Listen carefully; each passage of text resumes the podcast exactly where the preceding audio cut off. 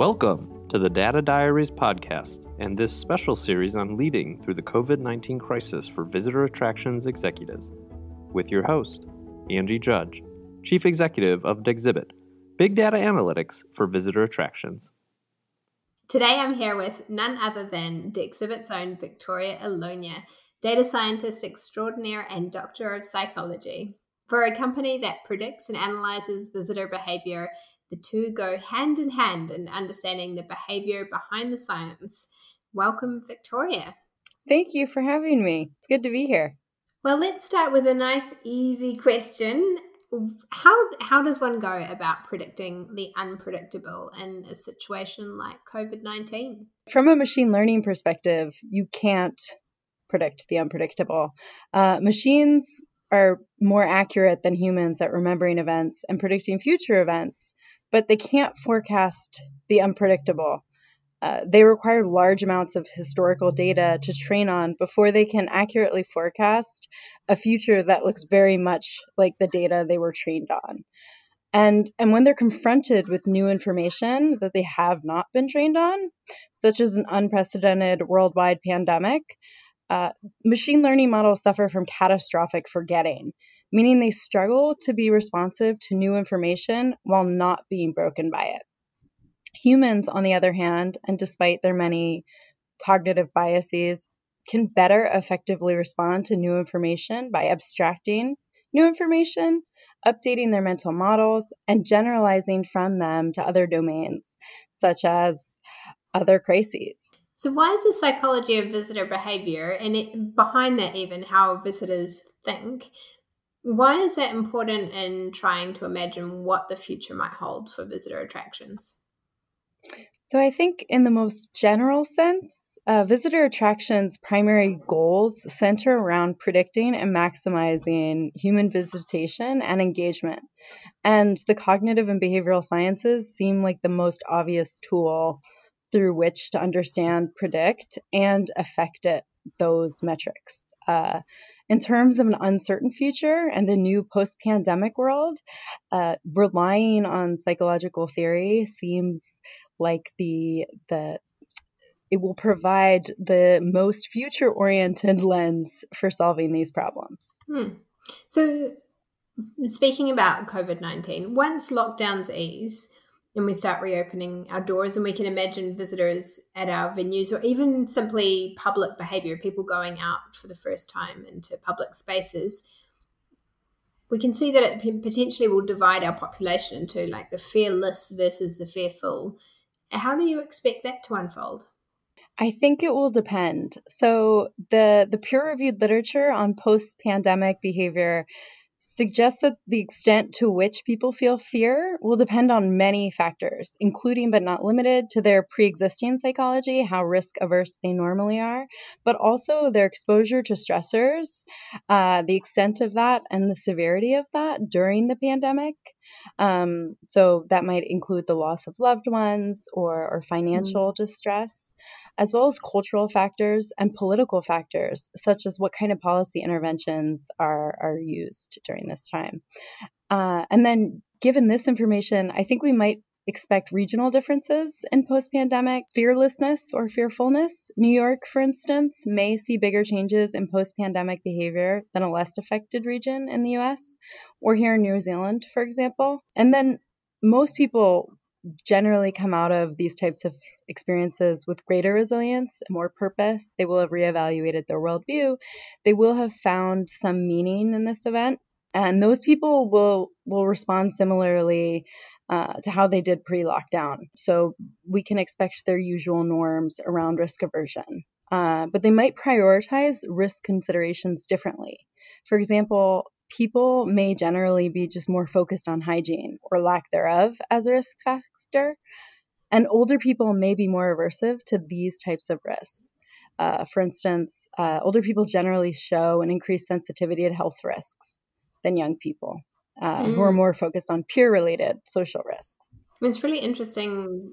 I've seen a little bit of chat and people online about evaluating different types of experiences as well of like you know going to a movie theater where you have to sit in the same room as other people shoulder to shoulder for a long period of time doing something that you could do at home versus going out to a ski field where you've got gloves on and goggles and you're quite you're in the great outdoors anyway you're quite far away from other people for sure for sure. I think ventilation plays a huge role.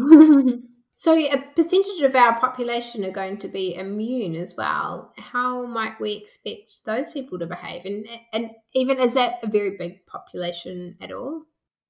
I don't think it's clear as of now the extent to which having had COVID 19 makes you immune to it. Many coronaviruses do not leave their victims immune to it in the long term, which is why we get repeated colds. Assuming that having COVID 19 made you immune to it, I'd hypothesize that we would see a quicker and a steeper return to visitor attractions from those who are immune. Uh, but I also imagine that these would be affected by similar factors as those who are not immune. Um, for instance, immune people that have been severely affected uh, they may show a slower return to normality than those who have not been severely affected by the coronavirus. Mm. I guess too, for those people, like if we think about activities like volunteering at a hospital or going to the supermarket shopping, those are things that you can do as an individual. But going to visitor attractions, you've you normally do that with friends and family, and it's um, it would be sort of a big leap to expect that um, immune people would be immune in their normal social groups as well, right? For sure, for sure. I think that's a great point. So, what about you were talking about older people, for example? So, our at risk audiences, um, immunosuppressed, I presume, falls in that group as well. What sorts of behaviors can we expect from those sorts of demographics? I think that we can expect them to take longer to return to visitor attractions than younger mm. people. Mm.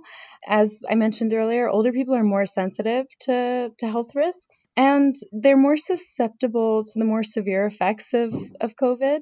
So we would imagine that they would be responsive to that. And I don't know about this, but we can imagine that the media might play a role in their risk perceptions. And we know that young and older people rely on different types of media to inform their realities. In terms of immunosuppressed people, I think it's reasonable that they would show a similar decreased rate of return, but I assume that they'll be also affected by the same factors that other people are, which is how severe their exposure has already been and what their what their normal levels of risk perception are.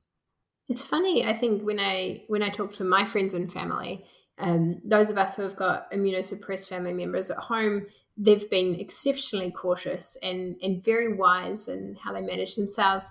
But when we all think about our parents, I think a lot of our parents sort of fall into the category of you know, I hear a lot of my friends um, giving their parents very strict instructions to stay at home and not always hearing, uh, having their parents hearing those instructions. So it's really interesting. I think that older group are potentially quite polarized and those who sort of are firm believers in doing what they were going to do anyway versus those that are making that risk assessment. Yes, I agree. Immunosuppressed people may be more used to worrying about these types of risk, especially currently they face risk from losing herd immunity due to an increase uh, in vaccine skepticism and the return of certain diseases.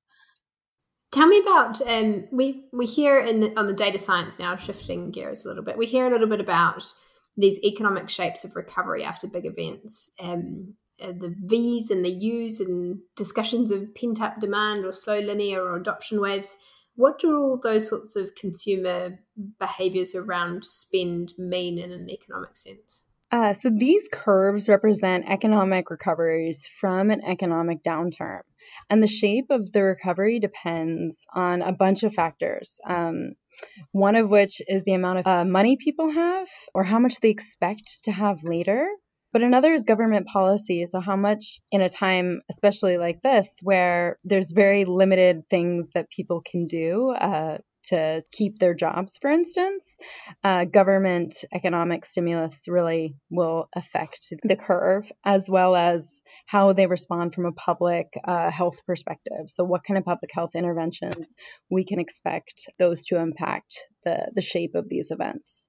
And so, if we look at places that have had major events before and scary events as well, like Japan after the tsunami and the nuclear disaster, um, that was exactly the same time within a few weeks that we'd had the Christchurch earthquakes here in New Zealand, which were devastating. And of course, going back a decade again, there was 9 11 in New York. what can we learn in the visitor attraction sector from what happened in the economies and industries back then, or in, even in terms of public behavior for how people live in the aftermath of those sorts of events? How do they compare to the pandemic we're experiencing now?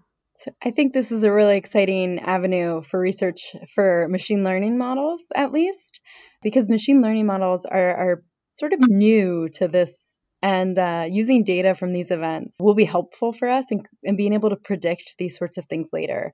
So we can use the data from these events and investigate how they might interact with other factors to affect visitation. And we might be able to create a crisis model, so training a machine learning model on crisis data, so that later, when future crises occur, we, we have uh, a training knowledge base that a machine learning model can predict from. And then in terms of psychology, we have much more data on how people respond to to massive crises than we do just pandemics. And we find that people respond similarly. People are shockingly resilient. Uh, we do see increases in PTSD based on the severity of trauma. Mm. Uh, we see increases in symptoms uh, for people with pre existing conditions, and so they experience slower recoveries. Obviously, financial stress. We can see increased political tension uh, depending on what the situation was uh, when the crisis occurred.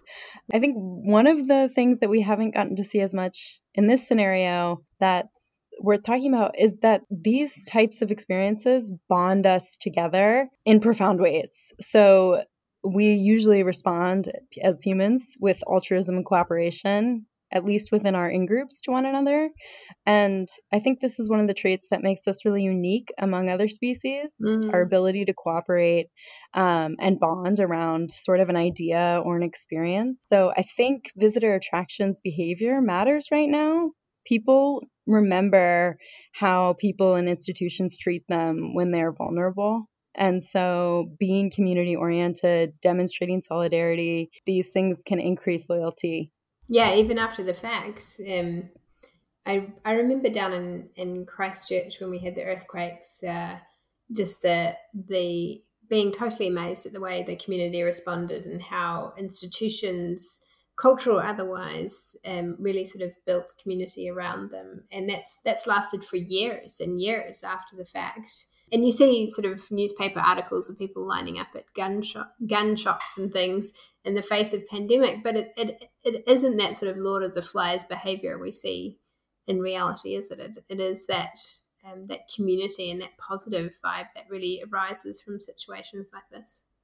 So, what about um, uh, in Asia? So, for a start, Asia has been through this more than once. For COVID nineteen, China is is now several months ahead of the rest of us. What have what have we been seeing over there? Is it pent up demand like everybody's hoping for? Is it more a case of slow growth? Well, I think this depends too. So, we're seeing some attractions, especially outdoor attractions, being mobbed. Uh, for instance, this week, a popular scenic area had to be closed twice due to the large number of tourists. But I think we're seeing a much slower growth curve for indoor attractions, despite these indoor attractions doing things like decreasing the capacity, having time to visitation, and hygiene interventions. So, so I think that might be something we can expect in the rest of the world. And is that caution a cultural thing? Um, you know, should we be expecting the same sort of results in the states, or do we think, say, for example, in the US, that it's going to be more polarized? Is it going to be generational? Culture does seem to interact with other factors to impact our perceptions of risk. Uh, Americans, for instance, seem to be more attuned to risk factors that challenge their individual liberties um, rather than uh, their health or safety. Um, and Americans appear to trust their government far less than, for instance, New Zealanders. Uh, and in the places that have been researched post pandemic, they have found that political polarizations tend to increase uh, post pandemic. So I can imagine these factors interacting uh, to affect how people perceive risk uh, post pandemic. And I'm not sure the extent to which polarization is generational, but I think there's some research that policy perceptions often take a generation to change, uh, which we can see particularly uh, with climate change beliefs. Mm, I guess we'll uh, we'll both get a very quantitative view of the world uh, by the end of the year with elections in both countries as well. Uh, now, I've seen a couple of surveys that are asking people to rate their likelihood to visit a visitor attraction and then try and extrapolate for the world how the public might react post pandemic. How reliable are these types of surveys in actually predicting human behavior in reality? Do people tend to do what they say that they're going to do? No, I think we should always be skeptical about conflating self report with behavior. Um, first, there is some research on this, uh, and the research that was done, they concluded that there was no significant relationship between people's intent to revisit a place and their actual revisitation of that place. So that is definitely been falsified to some degree. Uh, and then in terms of self report and human behavior, we're not very good at knowing what we think. Um, mm. They call it introspective blindness, but there's there's a great paradigm about choice blindness where you can ask people, for instance, which jam do you like better, or which picture do you like better, and when you you let the person choose which picture or which jam or whatever the, the object is, and you return to them the opposite one, the one that they rejected. And you find that way too few people even recognize that an error has been made. And, and a lot of people go about justifying why they chose the one that they rejected. So it looks like we our our reports on events are something we sort of justify post hoc. We don't necessarily know what causes us to do things and and we try to explain it after it happens. Mm. So wishful thinking in action, then, huh? I think so. and I know a lot of places are traditionally dependent on tourism, and and they're now sort of switching up their strategy to think about staycation marketing to attract locals to come and play when they can't go further afield uh, with uh, travel restrictions. Um, and this could be especially effective in cities where residents on a typical day in normal times feel that they can't enjoy themselves because of all the tourists around. Is that potentially an opportunity to play on with advertising? A, bit like in Wales, where all the people are gone and suddenly the goats are taking over the streets? I think this is going to be fascinating to watch. It's a fascinating experiment. I think this is a good hypothesis. People, and we've seen a lot of resentment of of tourists sort of taking over people's towns. Uh, I think I've I've read about this with Venice and with Barcelona, where where people couldn't even afford to live in the city uh, that they worked uh, because of tourism. So I wonder uh, whether we'll see a reclaiming of, of people's places and a sort of re-engagement with their attractions. New York is the same too, isn't it? It's uh, often so overrun with uh, tourists. Yeah, yeah, and I think that there's a desire to engage the locals with their own attractions. We could expect them to engage more, and and there seems like a huge opportunity in terms of advertising. We all say it, don't we, when we have visitors to our own town and they go out and do all these fun things. And we do always say we haven't been out there and done those things ourselves. So it's our opportunity in life to go and enjoy our own backyards. Yeah. Yeah. And what about pricing? So we see all sorts of behavioral things when it comes to pricing, even in normal times. And again, it's a, another hard one. You can't really ask somebody what they're going to pay for something because they have such trouble self reporting on that what what's the view here? Do we need to discount to get people out of their homes, or is it going to be a case that they're just determined to get out and have fun, and, and they should be prepared to pay full price to do that? I think this, like everything else, is going to depend on a huge amount of factors. Um, one of which, the most obvious of which, seems like financial stress. So, so crises like uh, COVID tend to cause a huge amount of financial stress, and and financial markets recover much faster than individuals' bank accounts or portfolios. Mm. Uh, and, and financial losses as a result of pandemics and quarantine appear to cause individuals significant socioeconomic stress. Uh, and they're a risk factor for developing symptoms of anger and anxiety in the months following quarantine. Seems pretty obvious that people in lower economic brackets recover much more slowly and are much more vulnerable than people in higher income brackets. Um, so, in addition to causing increased psychological distress, financial stress also causes people to spend less money on luxuries. Uh, such as travel or eating out, uh, entertainment, and, and visitor attractions that appeal to middle to lower income brackets uh, should be cognizant of this. Uh, they might look for ways to provide discounts, particularly to these demographics. While higher income brackets may also spend less money, they they have quicker recovery times and and through travel restrictions or because of travel restrictions they may be more likely to invest more heavily in their local communities. And, and visitor attractions that are associated with higher levels of cultural prestige may find themselves benefiting more from domestic tourism from these higher income brackets. And even also a philanthropic nature to some of that, isn't it? Like sort of this patriotic view of supporting local businesses or in the cultural sector perhaps supporting supporting the arts by engaging with them. Yeah, yeah, I think we will see that. And I think we'll see brand loyalty play a role here as well where people want to give back to the to the museum that they could go to, you know, at a certain moment in their life or or that spoke to them at a certain moment. Mm. Yeah, I know a lot of the um when we're thinking about advance passes and memberships, a lot of visitor attractions have had to go back with options on how they respond in consumer policy. You know, do they refund or reschedule? And a lot of them have asked both nonprofits and for-profit companies for people to donate. You know, if they've bought a bought a ticket in advance pass for the future to actually just convert that into a donation and been really surprised with the positive reaction that they've had even in a crisis which is affecting their consumers um, that those people have been willing to convert that ticket to a donation that's wonderful. Yeah, I think people's generosity is is surprising even when they're in crisis.